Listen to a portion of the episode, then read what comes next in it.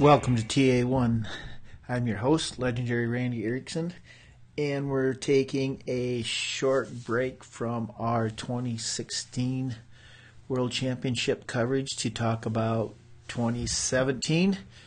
Uh, if you're hearing this, you probably have seen the uh, racer communication about the race and uh, might have a few questions that we answer. I talked with Mike Spiller from Rev3 Adventure Enablers. We talked a little bit about that during the uh, the episode. So, um, and we talk a little bit about what the course will be like and some interesting stuff.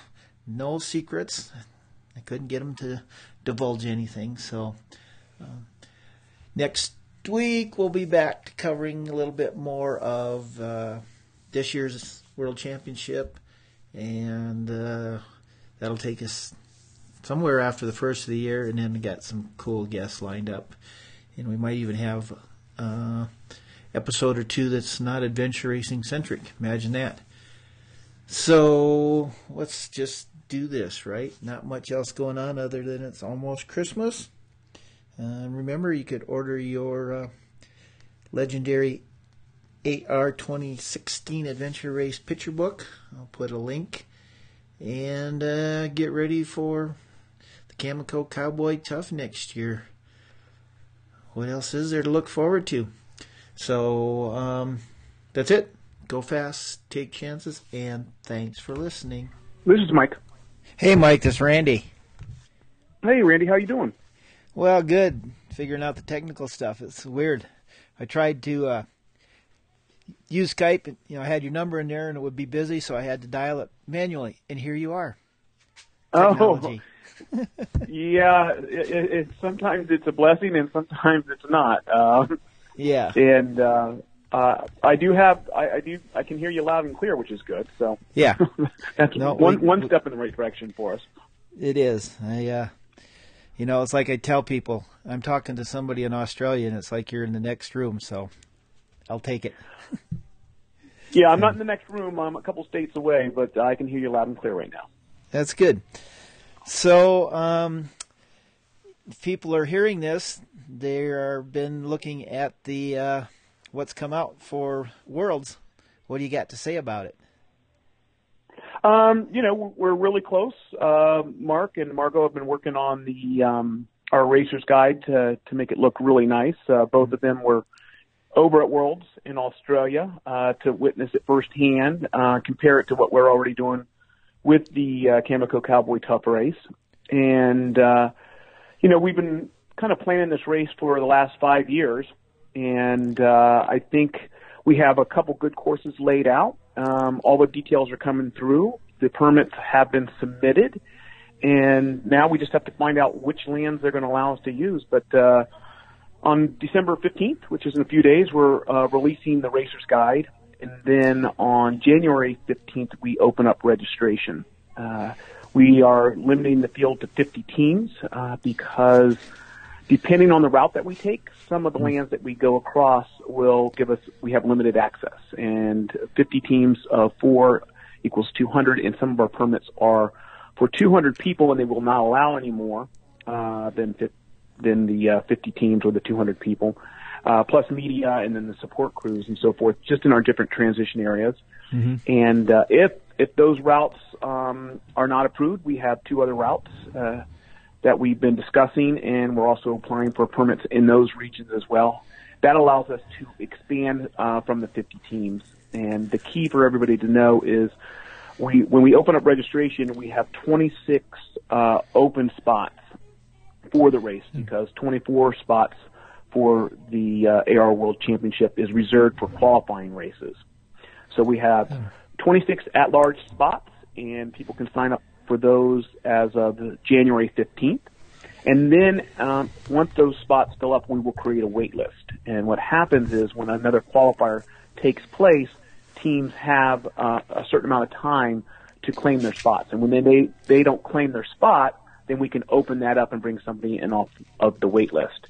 And also, uh, as the permits uh, are discussed in January and February, if an area that gave us a limited access um, uh, field uh, is rerouted through another area that gives us mm-hmm. more teams, then we're going to try to maybe push it up to 60 teams. But right now we're limiting it to 50 teams because the route that we've selected uh, goes through some um, federal lands that we do have some limitation on how many people can be in um, those areas at certain times. But we're excited, and uh, the Racers Guide, the first draft is finished. Uh, it's now just going through the final edits. Craig's uh, reviewing it. Uh, we have our sponsors taking a look at it, but it'll answer a whole bunch of questions, and I'm sure during this call I'll probably answer a lot of those questions that uh, you might have. And after the call, I'll send you a copy of the uh, Racers Guides that you can you can see what we've created.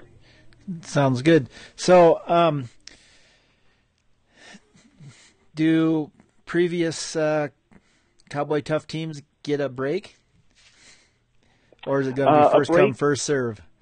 Are they going to get um, a little um, extra oomph if they want to register? They will. Um, we said that from the, the, beginning, and if they've raced in a previous uh, Cameco Cowboy Tough, mm. they will. They're allowed to sign up uh, 24 hours before um, the uh, the open registration on January 15th. So they'll have a special code that will allow them to get in, and actually it's going to be 48 hours. But if you run in a previous Cowboy Tough race, uh, you can get that code by contacting Margot at adventureenablers.com, and she will send you a code out, as well as anybody who raced in uh, the championship this year.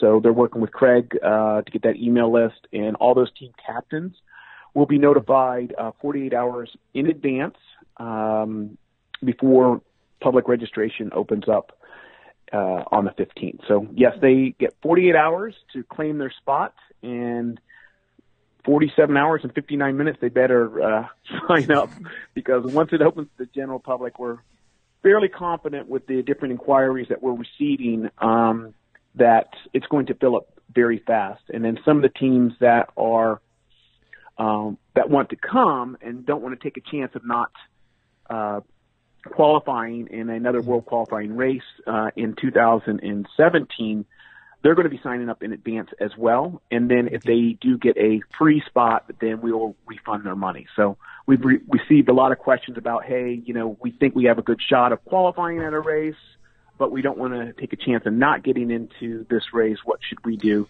Uh, and that's outlined in the racer's guide as well. But um, we will refund the money for the teams that qualify in a world qualifier leading up to Cowboy Tough if they've already registered. Yeah, good, good, good for you guys to do that. Um, so you said Margot at AdventureEnablers.com. So are we having a new website? Um, yes and no if you type in rev3adventure.com, uh, it is the same site as Adventure Enablers.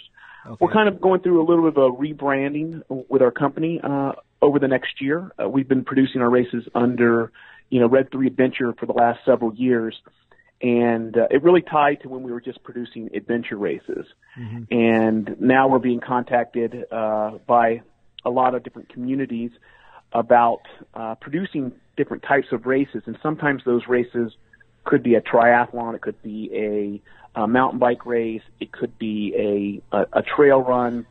Uh, so we felt uh, we kind of had it as our tagline for the last two years. Uh, mm-hmm. All our staff wore it on their shirts, and we were called Adventure Enablers. And uh, what we've decided to do is kind of we're still Rev3 Adventure, but we're evolving to the Adventure Enablers. So Rev3Adventure.com and AdventureEnablers.com all take you to the same website. And then, of course, Cowboy Tough has its own uh, website as well. That's cowboytoughwy.com, which uh, yeah. people can go to that site and it'll take you to where you need to go for uh, registering. But that's some of the other news that uh, we're going to announce over the next uh, month. I think January 1st, we're going to have a press release coming out about our uh, our name change. It's still the the same people. Uh, it's just we're kind of evolving and rebranding who we are. So uh, people know that we produce more than just adventure races. But of course, our passion always lies with adventure racing, but we can only produce so many of those races per year. So uh, we're constantly uh, working with different communities and states and counties on producing races uh, that work for them. And one of our largest clients is Cedar Fair Entertainment.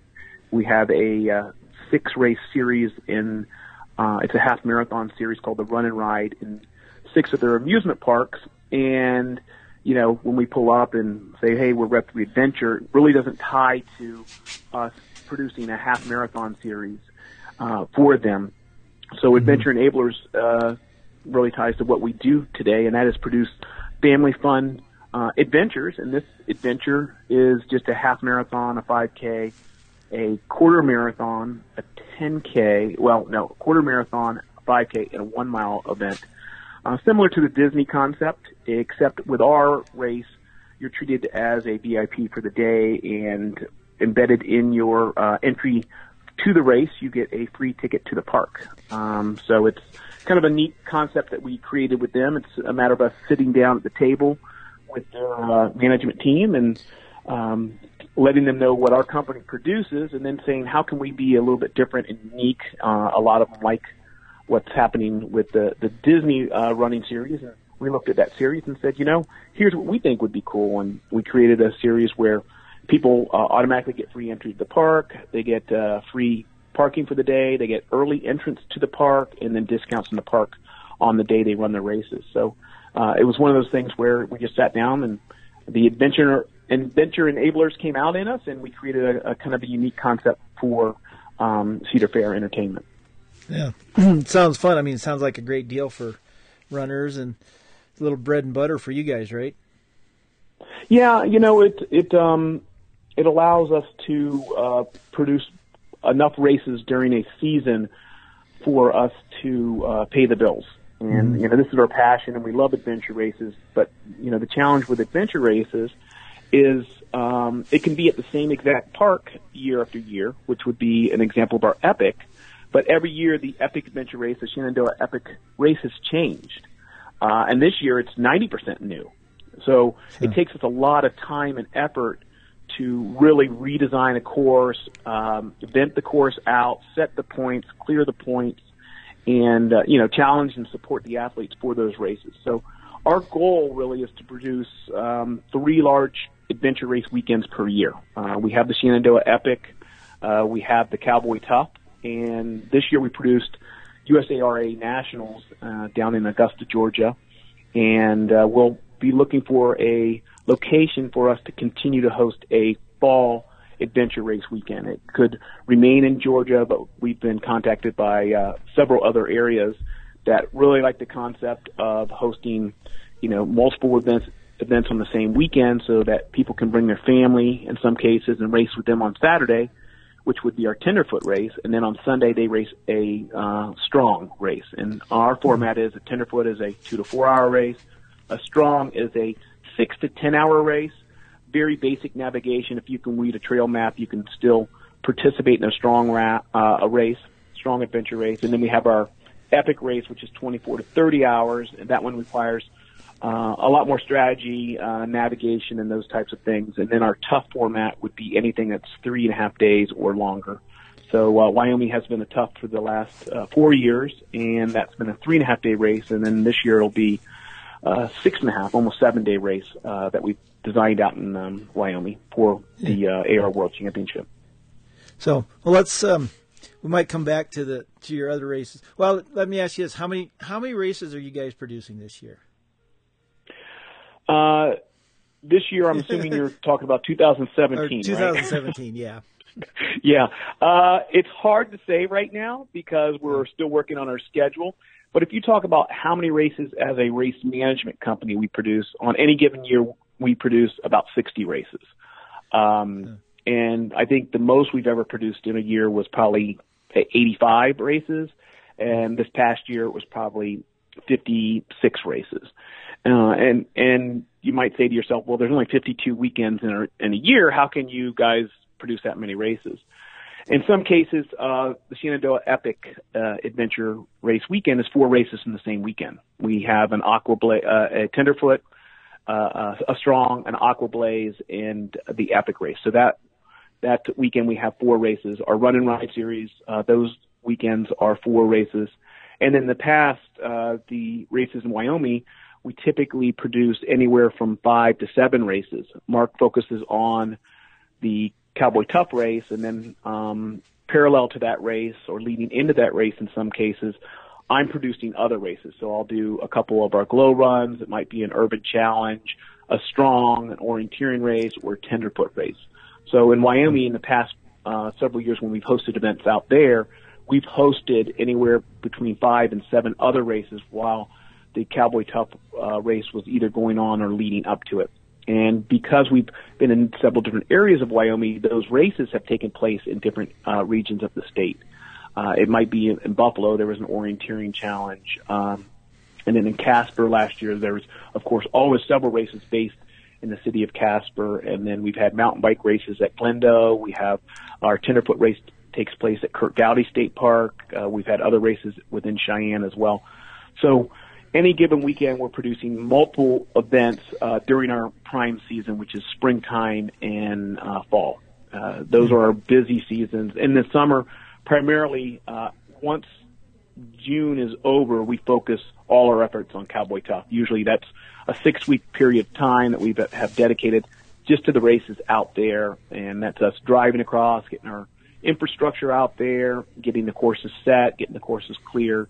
But uh, typically, the month of J- July was always dedicated to Cowboy Tough, and then this year, um, the races will take place in August. So uh, July is still a setup month. Uh, Greg and Mark will be actually going out to Wyoming, uh, setting all the points in July. That way, when we come into the state of Wyoming in um, August, uh, I would say probably 80 to 90 percent of the course has been set.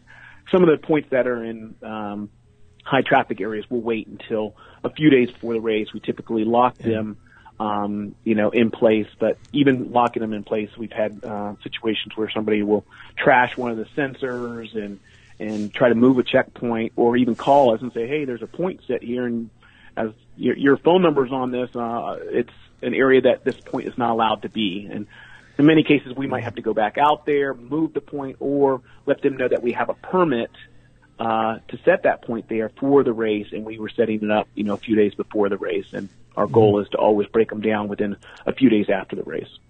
Yeah, seems like, uh, yeah, it's a busy time. The only time you sort of get to rest is during the race. yeah, you know, Randy. Uh, last year, I, I, I thought we had some rest time. Um, yeah. We had a very long paddle section the first day, and and you know we probably have 50 to 100 people either volunteering or helping us manage the course. Mm-hmm. And we're like, oh, these guys are going to be on the water for, you know, eight hours uh, at least. And um, we'll have plenty of time. We have somebody at the first exit on the water for, you know, a, a historical challenge. And then we had an urban challenge set up for another historical challenge mm-hmm. uh, in another town along the way.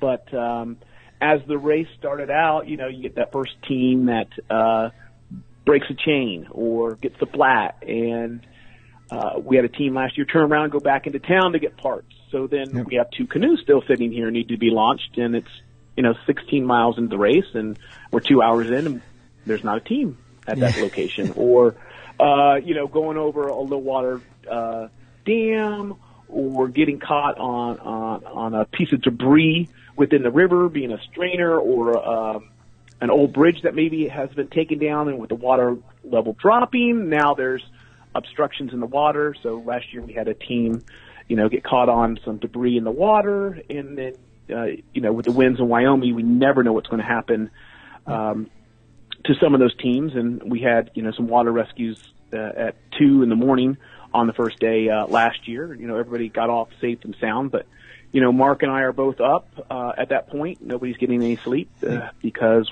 we're working with search and rescue. We're trying to locate the racers, and then when we get them off the water, we're getting them medical attention, getting them warmed up, and uh, and then of course trying to find uh, the the sunk uh, canoes or or um, you know equipment that they're using. Um, and you know, it's it's it's constantly monitoring the uh, course, making sure the racers are safe and sound, and and uh, they'll get spread out, you know, 50, 60 miles, and then uh, next year we anticipate there could be uh, 200 mile separation between the first place team and the last place team. Uh, yeah. on the on the third day, so it, they'll be very separated, which means we could have uh, four transition areas open, and and the the last transition area might be open for four straight days. so that the you know the people working that transition area are you know on 24/7 and and we need to fill in for them uh, to to let them get sleep and so forth. But at the same time, we're clearing points uh, farther back on the course, or you know closing up those transition areas uh, as well as uh, sweeping people from the course. You know, with a course this big, um, you know we'll constantly be shuttling people around. Uh, somebody's going to get hurt, or uh, they'll have a mechanical, and somebody will be sick, and they'll need to drop out of the race. So a lot of coordination behind the scenes, and we always think we're going to get sleep on that first day, but uh, it has yet to happen. Yep, yep. Um, you know, it's it's the uh, war plan. Every you have a perfect plan until the uh, first pedal stroke of the bike, right? And, yeah, all goes right. out the window.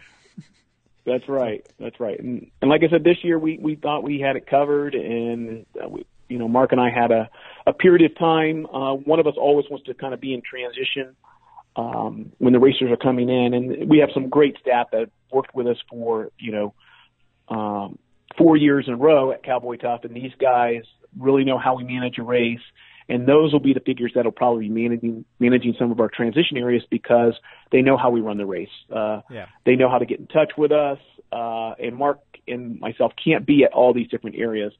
We'd really like Mark to kind of focus on, um, you know, the 10,000 foot uh, race plan this year. So Mark will be out on the course, but the goal is that he's really not assigned to anything. He's taking care of the problems behind the scenes where uh, myself or Eric um, Concannon or Greg Tennille, key people on our staff, uh, Greg Pullum, uh, will be at uh, main transition areas or out on the course, uh, taking care of the people that might need to be um, shuttled back and forth. And then that way, Mark can really focus on um, the the 10,000 foot view of the course from the first from the start of the race to the finish of the race to the first place team, the last place team, and then I'll probably be the next in line, maybe taking care of all the medical issues or uh, lost racers and those types of things.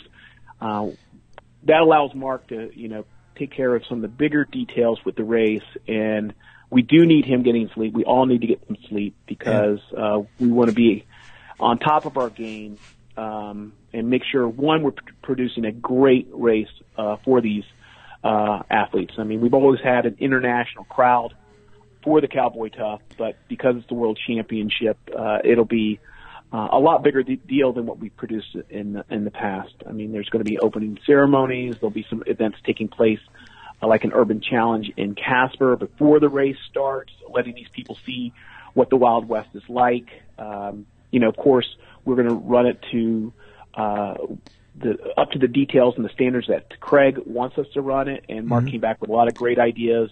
You know, from that first place team coming across the finish line and having champagne there, and then a hospitality area for them to sit and rest and eat food and wait for that next team to come in. And then as the next team comes in, that team transitions out of that uh, waiting area. But you know that'll be staffed, of course, for four four days, and that'll be somebody you know taking care of food and and uh, then shuttling people to buy food when they arrive for the race. I mean, we're working with the whole city of Casper on you know pickups at the airport, then shuttling people uh, into town for uh, grocery store runs, and then finding those unique things that make it worthwhile for somebody to come halfway around the world to visit Wyoming. It's the Wild Yeah. West. It's the cowboy state. Um, we want to highlight that. Of course, it'll be highlighted on the course, but what can we do before the race or after the race to allow these uh, racers, both domestic and international, to experience the Wild West? You know, there's the racer's guide is going to have a lot of these things highlighted in it because if you're driving to the state of Wyoming or you're flying into Denver, what can you visit on your way to the starting line? And uh, we're highlighting different state parks or national lands or different landmarks, historical landmarks within the states that racers can visit, as well as we design that into the course as well. But when you're racing, it's it's a different mentality. Uh, you know, a lot of times, uh, if you know, in year one when they pulled those Mormon carts, uh, this is something that the the Mormons um, had to experience when they were um, migrating to the west from St. Louis. They were out of horses and oxen and donkeys to pull the wagons, so people actually used hand carts and walked all the way to you know Salt Lake City yep. with a two wheeled hand cart. And we had racers in the first year pull it for five miles. And, you know, that was five miles and they were tired in the race and they had their gear in it. Imagine if you had everything you owned in that mm. cart and you were hauling that for a thousand miles across the West to get your belongings out there to start your new life. And, you know, I think in some cases people miss that history, uh, historical element.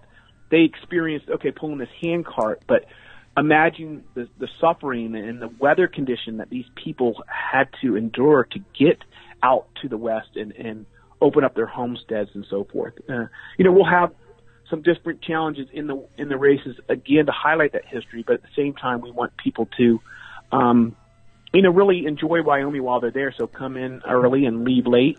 Of course, the 21st there is a huge solar eclipse taking place in yeah. the city of Casper is right on the line of that eclipse, and that is the 21st uh, of August. And you know, we we actually moved our race up because there'll be the population of the state of Wyoming um, could triple uh, during the eclipse because people from all over really? the world are coming to witness that solar eclipse, and there wasn't hotel rooms available in the state of Wyoming uh, huh. for the 21st.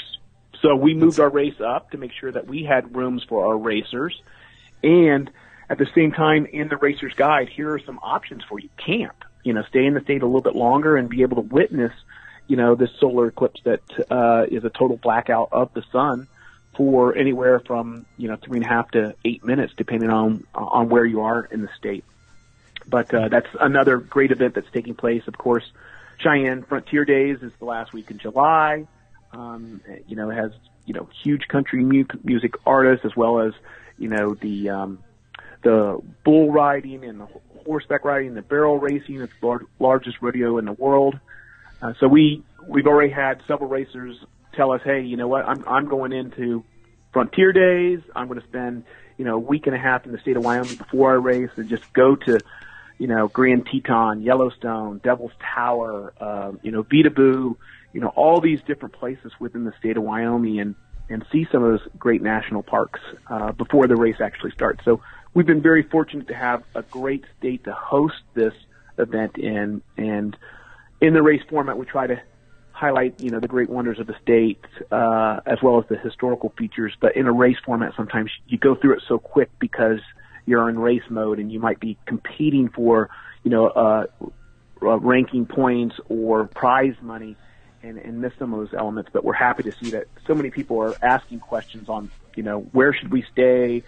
Uh, what should we do if we come into the state early? And, and then our racer's guide actually highlights a lot of those tourist activities you know, the Wyoming Tourism website is another fantastic place to visit to find out what you can do in Wyoming. And then, of course, each town, like uh, visitcasper.com, it has all these activities that take place in Casper. It has a calendar of events.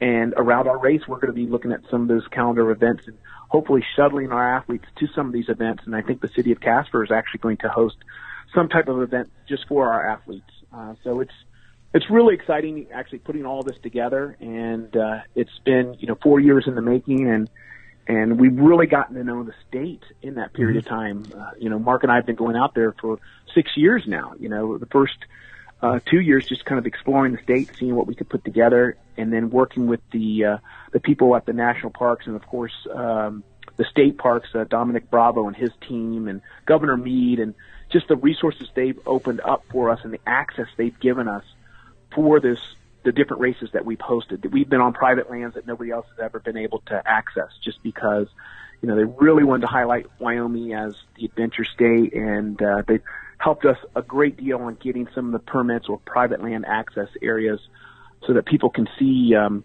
you know some of the great features that Wyoming has to offer. Yeah. Does it seem like it's been six years? I know I. Uh a few months ago was I don't know going through emails or something, and I found like the first one I sent to you guys, that was like five years ago, and it's just like, how can that be five years ago? I mean, it certainly you know, doesn't seem like it, does it? It, it you know, it really doesn't. Um, especially during our race season, everything moves so quick. Mm-hmm. And with this particular course, I mean, we've been planning it since our first trip to Wyoming. Uh, it was kind of what we pitched to the state of Wyoming is we want to highlight many different regions in your state, kind of finish centrally um, for you know four straight years, and in the fifth year, make it a longer format course. Try to touch base on some of those um, other uh, areas that we haven't been in in the same region. So, uh, you know, some people were concerned, like, oh, you know, you're highlighting previous year's race courses. Well, you might cross a trail that was in the previous year's yeah. race course, but we might take you into a completely different mountain range. Your checkpoints are going to be different. There might be one historical features that's the same, but this course is by no means going to be um, have several checkpoints from a previous year's uh, course. There might be mm-hmm. a historical feature or a great feature that you're going to go by and see, but your route getting there is totally different, and your route leaving there would be totally different. Um, yeah. You know, we want to highlight those great areas, and we've been planning this course for, um, you know, over six years uh, from our original concept. And, yeah.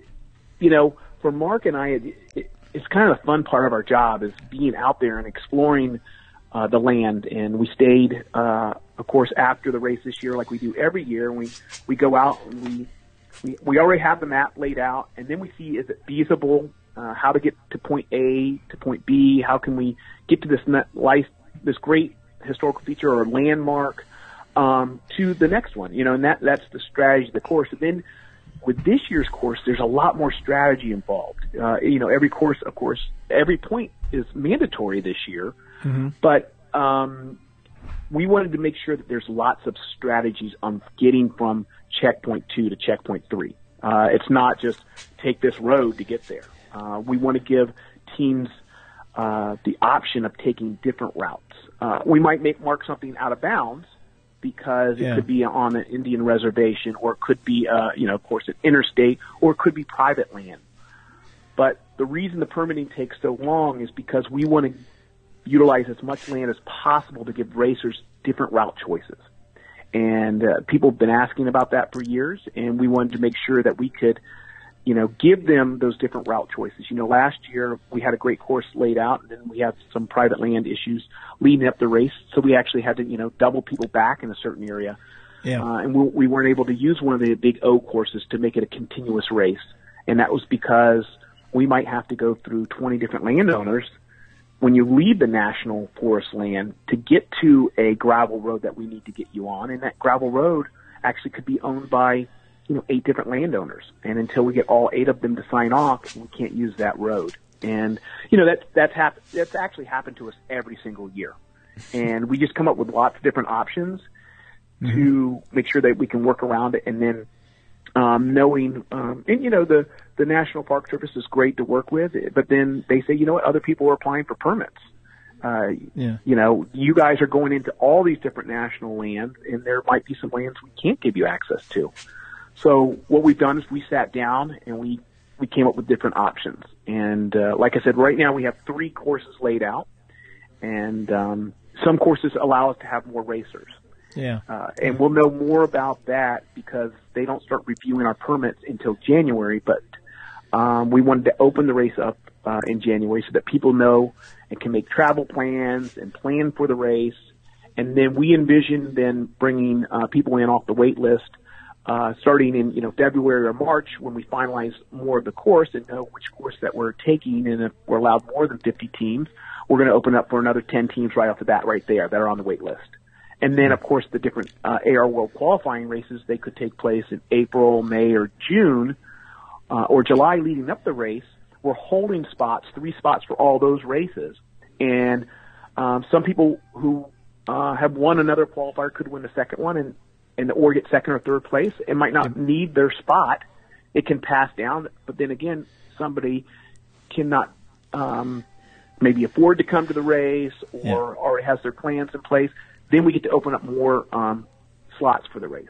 And, and by June, um, we know probably early June to late June, uh, it, it'll our, our roster will be locked in. We might only have one or two teams that are on the wait list at that time for last minute, but they'll know, hey, got guys were sold out.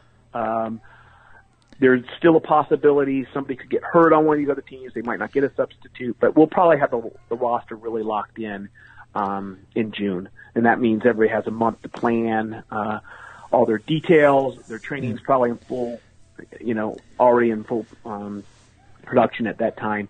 But you know, right off the bat, 26 teams are going to know January 16th, most likely, that they got in and they're guaranteed a, a spot. And then I, we both feel very comfortable for the next uh, 10 to 15 off the waiting list. Uh, we'll know, you know, within a few months that they'll be getting into the race as well. So, like I said, once um, our permits yeah. we are, are done, we'll know who can get in from that yeah. wait list. Um, here's a little technical question. So, can uh, teams transfer their entries if they need to? I mean, because I, I, know a couple of Godzone, well, a couple of like Moxie AR out of Ireland can't go to Godzone, so they just put out a thing says anybody want our our entry. Are you going to allow that, or will it have to go back to like the wait list? Or is that a good um, question you haven't thought of? yeah, you know that's that's not a question that we we thought of. I know we've yeah. reserved so many spots for international teams because a lot of them uh, can't make the commitment until a qualifying race. Yeah. Um, so that'll be something that Mark and I can talk about. We'll come up with a, a, a solution. We want to yeah. be really fair, and we want to. If somebody qualified, we want to make sure that everybody who qualified, uh, you know, is guaranteed a yeah. spot. Yeah. And um, and then at the same time, we want to make sure that we do get a, a good international audience. Uh, so we're going to reserve uh, so many spots just for international teams.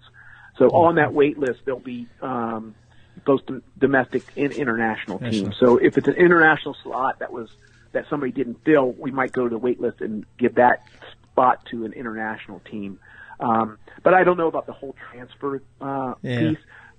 What, it, like I said, Mark and I will talk about it. But yeah. let's say Godzone is guaranteed three entries. We want to make sure it's three entries. Yeah. Uh, if they transfer it to somebody else that raced in Godzone, we probably uh, be okay with something like that. Yeah, yeah. Um, but uh, after this call, yeah. I'll talk to Mark and we'll come up with some kind of a solution. Because, because, because you know, adventure racers, no matter how much you think about it, they they always come up with something you haven't thought about, right? Yeah, that's why you don't ask some questions uh, in the pre-race meetings because there you go. um, you can ask for forgiveness, and that was my strategy going into a lot of races. And that was a lot about strategy and picking a route that nobody has thought of and uh, that's that's just the uh, the nature of the beast with our audience. Yeah. Okay. Here's another little technical question. Um, are you going to publish a race list right away? Because a lot of races don't, and I, it's kind of. I mean, to me, it's it's fun to see. Okay, who got in? Who's coming? Who's going? Who's waiting? So I, um, I imagine that we yeah we're going to have a, a list produced um, okay. right off the bat, and then we'll probably have who's on the wait list. Yeah. Um, we might not list the whole wait list, but we might uh, list the top 10 so that yeah. people, because people are going to want to know where they are in the queue. If mm-hmm. I'm number 23 in the queue, then my chances of getting in aren't very good. Uh, I might yeah. do another a race instead. Yeah. Um, or they, they might volunteer. So we have mm-hmm. a lot of domestic teams, uh, especially that, um, said, if I don't get in, I definitely want to come out and volunteer. And, so a lot of those teams, uh, we want them to know where they are on the wait list. And Mark was really good about it last year. Uh, I don't think we published the wait list, but he was in communication with everybody who was on the wait list because so some know. teams didn't even want to submit their name um, yeah. to the wait list. If they're like, hey, if I'm number 10 and I'm not going to get in, I, I don't want to do that. What yeah. we're doing this year is to be on the wait list, you, you pay a small deposit, mm. and then when your slot comes up, then you pay the remaining balance. If your slot never comes up, then we reimburse you 100% of your deposit. Cool. Yeah. Um, volunteers, are you looking for more? Because I can't tell you the number of people that have talked to me and like, I want to come help. Yeah. like, um, don't talk to you me. Know, the, the more the merrier, uh, we okay. say sometimes. Uh, but at the same time, uh, you know, there'll be a limited number. We can't take a thousand volunteers. We've had a, a big outreach from the international uh, market. Uh, mm-hmm. People who volunteered at several AR World Championships want to continue volunteering. Uh, so we will have um, areas to sign up for volunteering. If we have an open spot, then please sign up. Uh, okay. Once a slot, uh, a transition area might fill up, then there won't be any slots left. But if there's mm-hmm. slots open in our volunteer module, then okay. we're, we're, still looking for volunteers. That'll okay. that'll happen So the first version will probably come out um, when we open registration, but because we don't know the exact route, there'll be other volunteer opportunities later in the year as well. Um, because uh, we might have an extra transition area depending on where the route is, or um, one transition area didn't work for you to volunteer because it uh, you didn't have a way to, of getting there if you're driving maybe from Idaho or, or Salt Lake City or something. But then now, mm.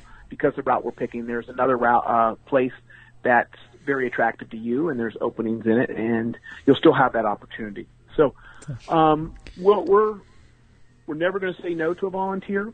Okay. Uh, but we can't, of course, handle a thousand volunteers. Yeah. Uh, Mark, Mark, uh, and Margot will have that really laid out in our volunteer module where people can go and sign up. And of course, anybody with experience is our preferred volunteer because, yeah.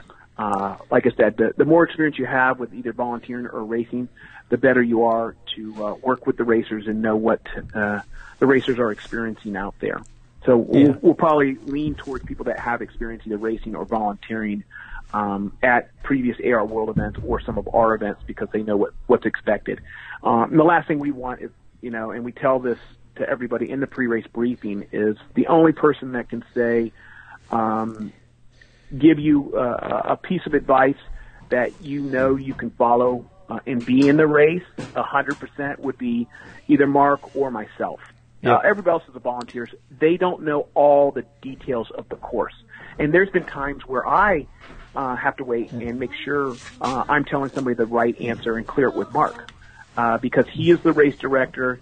He has the final um, say of, you know, what we can tell a racer. And the last thing yeah. we want is a, volunteer, and it's happened in other races. And we tell our volunteers, don't don't tell anybody. If yeah. you know, if the format coming in and somebody goes, oh, what number team am I? Uh, you're the fifth team to come in. Did the teams in front of me get all the points? Well, in this format, yes. Okay. but in previous years, sometimes they hadn't got all the points, and we don't want that information given out. So we'll be very um, clear to our volunteers uh, what information they're allowed to provide uh, to the racers. And with this year's format, it's great because, um, you know, it's every point is mandatory. So if you're the third team in to transition, you can assume the two teams in front of you have cleared every point. Uh, yeah. Uh, now there'll be a point during the race after three and a half days where we start short coursing the team so you might see a team on day five that you haven't seen since day one and wonder why are they in front of me? Uh, and we'll be very clear. There'll be some short course teams. We want everybody to experience the race, especially mm-hmm. the final leg of the race and finish the race. Uh, we've tried to do that in the past too, uh, where somebody was sick, we'd let them go out and come into the finish line with their team and, and so forth. I mean, they witnessed part of the race and we want to continue that tradition where, you know, uh, teams still are allowed to to finish the race. We might leapfrog yeah. them up towards the front, but then they're unofficial. They missed, you know, eight checkpoints along the way. Um, they're not officially in front of you. They might cross the finish line in front of you on day six, but you are still ranked in front of them. And we'll be very clear about that. Um, in the pre-race briefing, uh, we're not short coursing anybody until, you know, three days into the race. Uh, so nobody will be concerned about somebody being in front of them until day four, uh, and that would be a team that might have been shuttled uh, up to get in front of them. And sometimes it could be a three-person team because somebody has dropped and there was an injury, but they're racing unofficial at that point. Yeah, well, maybe you do something like Itera did and have a different bib or something, so they know that they're a short course team. Yeah, uh, those are those are some details that we'll we'll still go yeah. over. And once again, it comes down to the route, and where we're short coursing people, and um, we'll make it clear in the pre-race briefing um, where we're going to start short coursing people from, and then we'll where we'll be dropping them off. Yeah. So, um, so what can you tell us about the course? oh my gosh, it's unbelievable. Okay, it's phenomenal. Okay. Uh, I can tell you that uh, it's going to be challenging. Um, it's Wyoming. It's yep. summertime, and uh, it's going to be uh, warm in some areas, and it'll be chilly in other areas. There could you could see some snow. Mm-hmm. Uh, I guarantee you'll see some snow. Okay. Uh, you, it might not be on your course, but you're going to see some snow, so it's going to get chilly at points. Uh, yeah. You're going to have elevation changes of several thousand feet uh, during the race, and uh, it's you're going to see some great backcountry. I mean, the the animals that we see just exploring. Uh, you know, Mark's uh, um, witnessed you know mountain lion twice now. Uh, this year, I came across a uh, a bear. Um, yeah. You know, on the trail when we were scouting the course. So these animals are out there. Uh, Mark and I both come up on moose, on elk, uh, you know, all kind of wild game. It's just uh, unbelievable. There'll be times on the course when you might feel like you're the only person in that section of Wyoming, and you will be the only person in that section of Wyoming. You are going to be out there. Um, but at the same time, there's going to be a couple cities that you can go through, and you know, if you want to stop for a hamburger at McDonald's, you're going to be able to. Uh, but then mm. those those areas might be few and far between, because that's mm. just the the nature of the beast. That's how the course is set up, and um, you might go through a town at two in the morning when nothing's open. But That's, it's yeah. it's um we we have been able to touch on previous years' courses. Um, so there'll be some areas that uh, we've highlighted in previous years, but it could be a section of water that wasn't used in the previous year. Mm-hmm. Um, so it would be a totally, like I said, a totally different area of the course. It's not going to be the same checkpoint or the same trail. Um, you know, it's like, oh gosh, the guys who've been here for three, four straight years know this course it, it's not going to be like that at all. But there yeah. are some landmarks that we'd like people to see. But then our way of getting them to those landmarks is very different than they've um, they've witnessed in the past. Uh, we we're um, trying to get uh, in the final course. There'll be uh, both flat water canoeing. Uh, there'll be some pack rafting. There'll be some options for you to decide on uh, do you want to trek or pack raft. Uh, there might be a second ropes course um, in the in the um, in the race. Once again, it comes mm-hmm. to our final permit. Yeah. Uh, we're hoping that the rope section makes the race course continuous. So it's just not a, you know, let's say uh, an ascent or a rappel up and yeah. down type of thing. It's, it's part of the course. And cool. we've been trying to do that for years. Um, and, and once again, it comes to um, our final permits, but uh, the way we've designed it this year, it's it's part of the course. I mean, you you have to go through this area, and the quickest way to go through it might be use, utilizing the ropes. And there might be a, a way of getting around it, but it's going to take you hours longer, you know, something yeah. like that, mm-hmm. or or at least an hour longer versus a, a five minute uh, rappel. You know, um, yeah. So we'll have, um, of course, ropes uh, two different types of um, of paddling. As you know, the format's different uh, this mm-hmm. year. Where in in the past you can go to an O course and not get all the points. Yeah. And uh, this year there could be, you know, long stretches in between your checkpoints, but you have yeah. lots of route options. So we could have a checkpoint on one side of a, a park, and then on the exit side of the park, and in between you have 30 trails or stream options that you can take to get mm.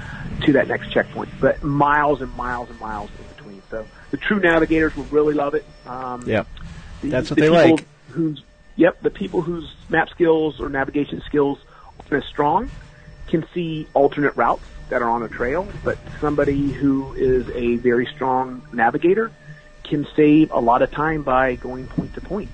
So, yeah. you know, we're, we're going to have stuff in our course like that this year that we haven't had in the past because the course is continuous. And like I said, you can make a choice of going miles out of your way or coming up with a, uh, a better option. So, you know, Craig really helped us with that part, piece of it. And we've wanted to do that in the past, but at the same time, we wanted people to be able to experience a three and a half day race and feel like, hey, I'm not going to be stuck out here in the wilderness by myself and possibly get lost. Yeah. So, um, you know, and it'll be the same this year. You won't get lost. You just have to go out of your way to get find a road or a, a trail that will get you to the next transition area. But you know, a strong navigation team can, like I said, follow bushwhack or follow a stream and, and, and possibly get there faster.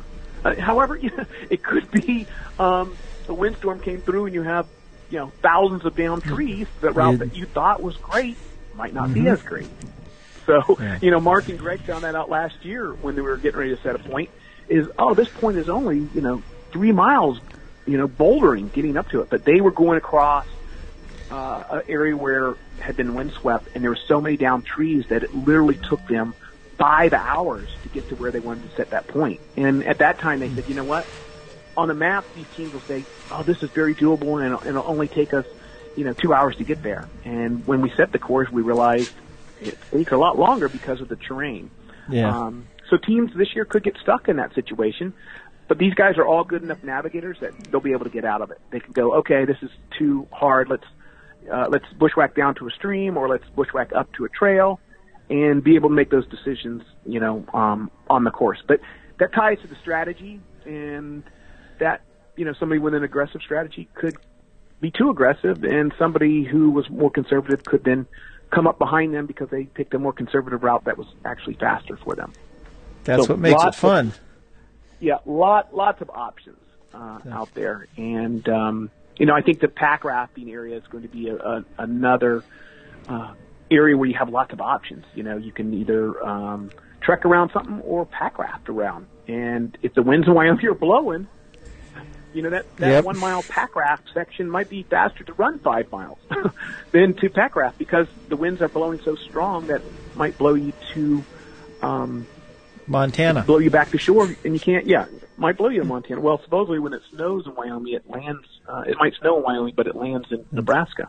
Yeah. Uh, I think one of the good things, if everything goes as planned, um, the racers will have the winds to their back. Now, Yeah. it, it's great to say that, but we've had some weird weather in Wyoming, and in Mhm. year one, an area that took Mark and I, you know, seven hours on a bike, our racers were hitting, even the slowest teams were hitting it in less than five because, unless because of there was a tailwind Yeah. coming from from east to west, where it's usually west to east. Yeah. And when we were sampling some of the biking, we were, you know, lucky to hit eight miles an hour, and these teams were hitting 20 miles an hour with a tailwind after a, a rainstorm. Um, so we, we want to say you there, there could be a tailwind this year, but then at the same time, you never know what's going to happen with the uh, the weather in Wyoming. Uh, Yes. We know there'll be some extreme swings in, in temperature, though. It can be um, upper desert region, so it could hit 80s, possibly 90 during the day. Um, but then at night, you could be in in you know 40 to 30 degree uh, temperature area. So So It'll big all be temperature there. swings. Yep, and uh, big altitude uh, swings. I mean, you there'll be you know could be 3,000, uh, 4,000 feet of elevation uh, gain and loss in a particular section of the race course. well, it sounds fun. So- So, That that's what I can tell you. I can tell Okay. you that. I can tell you there'll be lots of biking. Uh, biking's going to get you from point A to point B. Um, Mm-hmm. Yeah. Part of the biking is going to be on mountain bike trails, which is nice. Of course, with any race, some of it's going to be uh, gravel and some of it Yeah. will be paved as well. Uh, but there'll be biking section. But our goal on every biking section is to make sure that we break break it up. Uh, Mm-hmm. We try not to have that huge uh, biking section that just kills everybody. You know, 200 miles of biking, which happened Yeah. to be in Primal Quest because the wa- with the flooding of the river, rivers. So, you know, I got off my bike after biking 100 miles, and then next thing you need need to do was bike around the river section, which was a long section, and then bike again. So it was just biking after biking. Yeah. So we try to break that out, uh, break it up with Mm-hmm. O courses or a historical challenge or a paddle course. Um, but we want we need to get you from point A to point B. So there there will, will be biking. There'll be a lot of trekking. Our trekking sections will be longer than what we've had in the past. Uh, and, and teams have been asking for that, and that has to do with our permits and uh, getting uh, the the permits approved. And uh, we feel confident that some of our trekking sections will be uh, longer than people have seen in the past, which makes it a lot more route choice options. So fun and exciting course. Um, a little bit later, uh, usually in July, and this year it's in August. Uh, so it, I wouldn't expect a lot of rain during that time of year. Uh, and like I said, it will be typically warmer, but then because of the altitude and the the, route uh, choices that we're offering, there'll be some uh, temperature swings uh, for people. But we'll Yeah. we'll take care of those racers and once again host something that's uh, it's truly remarkable out there. You you've been out there enough. You've seen some Yep. of the stuff that we put on, and and I think you've seen us grow over the last five years. From It's- uh, our first year, we produced a great event, but I think each year we take some of the feedback that we receive from the racers from the course, and we um, try to add that back into the course to make it uh, to better make it better each year. Yeah, it's definitely been a yeah. You started good and have gotten better every year, so I'm really I'm really looking forward to this one. But I've got one personal question to finish up with. So sure. What's what's your favorite place you visited in Wyoming? Um, wow. I know. You know, there's a lot uh, of them, isn't there? Yeah, I mean, I visited the Tetons twice, so I really like the Tetons. But I got to tell you, my favorite place was probably the Bighorn Mountains. Um, it was just untouched landscape up there. Um, not a lot of uh, people where uh, Yellowstone and Grand Teton, you're going to get a high traffic area. But yeah. when you want to be really remote, that uh, Bighorn region of the state uh, is, is phenomenal. Uh, I'm actually looking to go back there uh, this year when I go out to the race course. Before I come home, I think I'm going going to go back up to the Bighorns for a couple days um, and do some hiking and maybe some ATV in in the back country up there. But I, I got to say, the Bighorns was probably my favorite region of the state. But mm-hmm. then there's probably 10 others that, if that's a, a 10, I probably have 10 other places I visited that are um, eights and, and, um, in nines. Uh, yeah. You know, uh, Willow Creek Ranch uh, two years ago, just this huge ran- um, ranch that we mm-hmm. had, mm-hmm. um, some checkpoints on a big O course. You know, you, you see those plateaus in the old Western movies, and this was an area that had those big giant plateaus. You know, one plateau was so big that uh, the guy who owned the ranch used to land a Cessna up there. So that's, I mean, it's just, and we actually had a checkpoint up there. But there's this area that had these teepee rings, and there was 22 teepee rings, and that, those are the rocks that the Indians put around their teepees to hold them in mm-hmm. place. And it was a little bit higher up on the on the ridge line, and this is where they put their teepees when they hunted the buffaloes and they followed the buffaloes. And the stories are told is the grasslands that we are looking at there was over a million buffalo. It was just solid buffaloes as they migrated through there. And just to think these teepee rings have been there for 400 plus years and they're still in place there in the prairies. The winds can blow, the rains can happen, and these rocks around where the teepees were set and then the fire pit in the middle of the teepees are still in place. It's just, you can touch something that's been there forever and it was used when the landscape was totally different with all the buffalo. So it's just, you know, it's just, there's these amazing areas within Wyoming. And then seeing the wild horses when you're on the course, it's just, it's great. It, you know, mm-hmm. it, I, I've seen wild horses, I think, every single year as part of the courses, uh, um, that we've set up. Uh, yeah. you know, we've seen buffalo on the course. We've seen, you know, moose on the course. It's just, it's really that untouched area. I know Alaska is another region I would consider, you know, very untouched.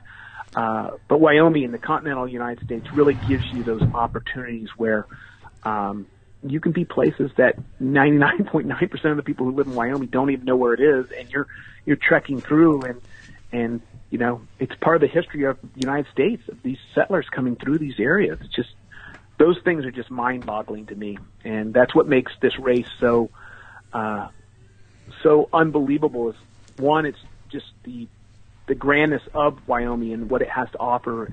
But for me, I, I love history so much. It's just the historical features that that um, you get to witness during the race course. I think that's what really makes it unique. Well, it's definitely a, uh, a unique race. You get a unique take on it, so it's going to be a good one. That's all I got to say.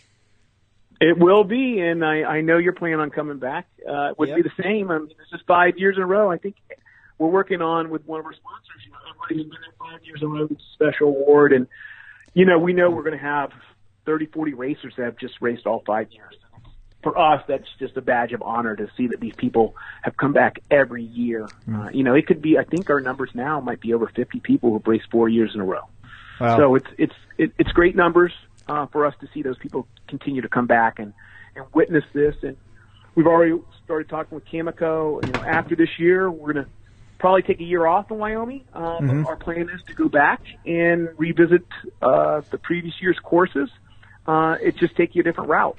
So yeah. you know, in 2018, we'll probably take a break.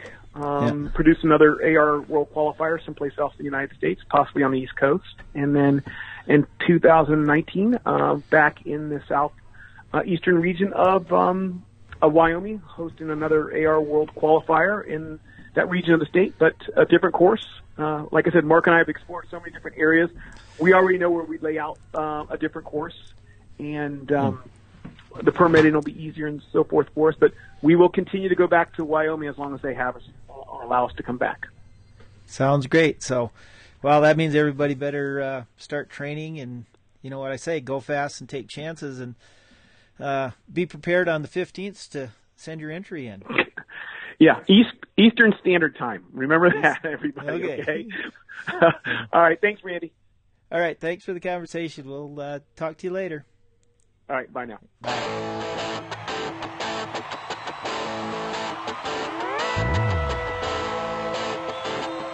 And you can tell them all that I'm a cowboy,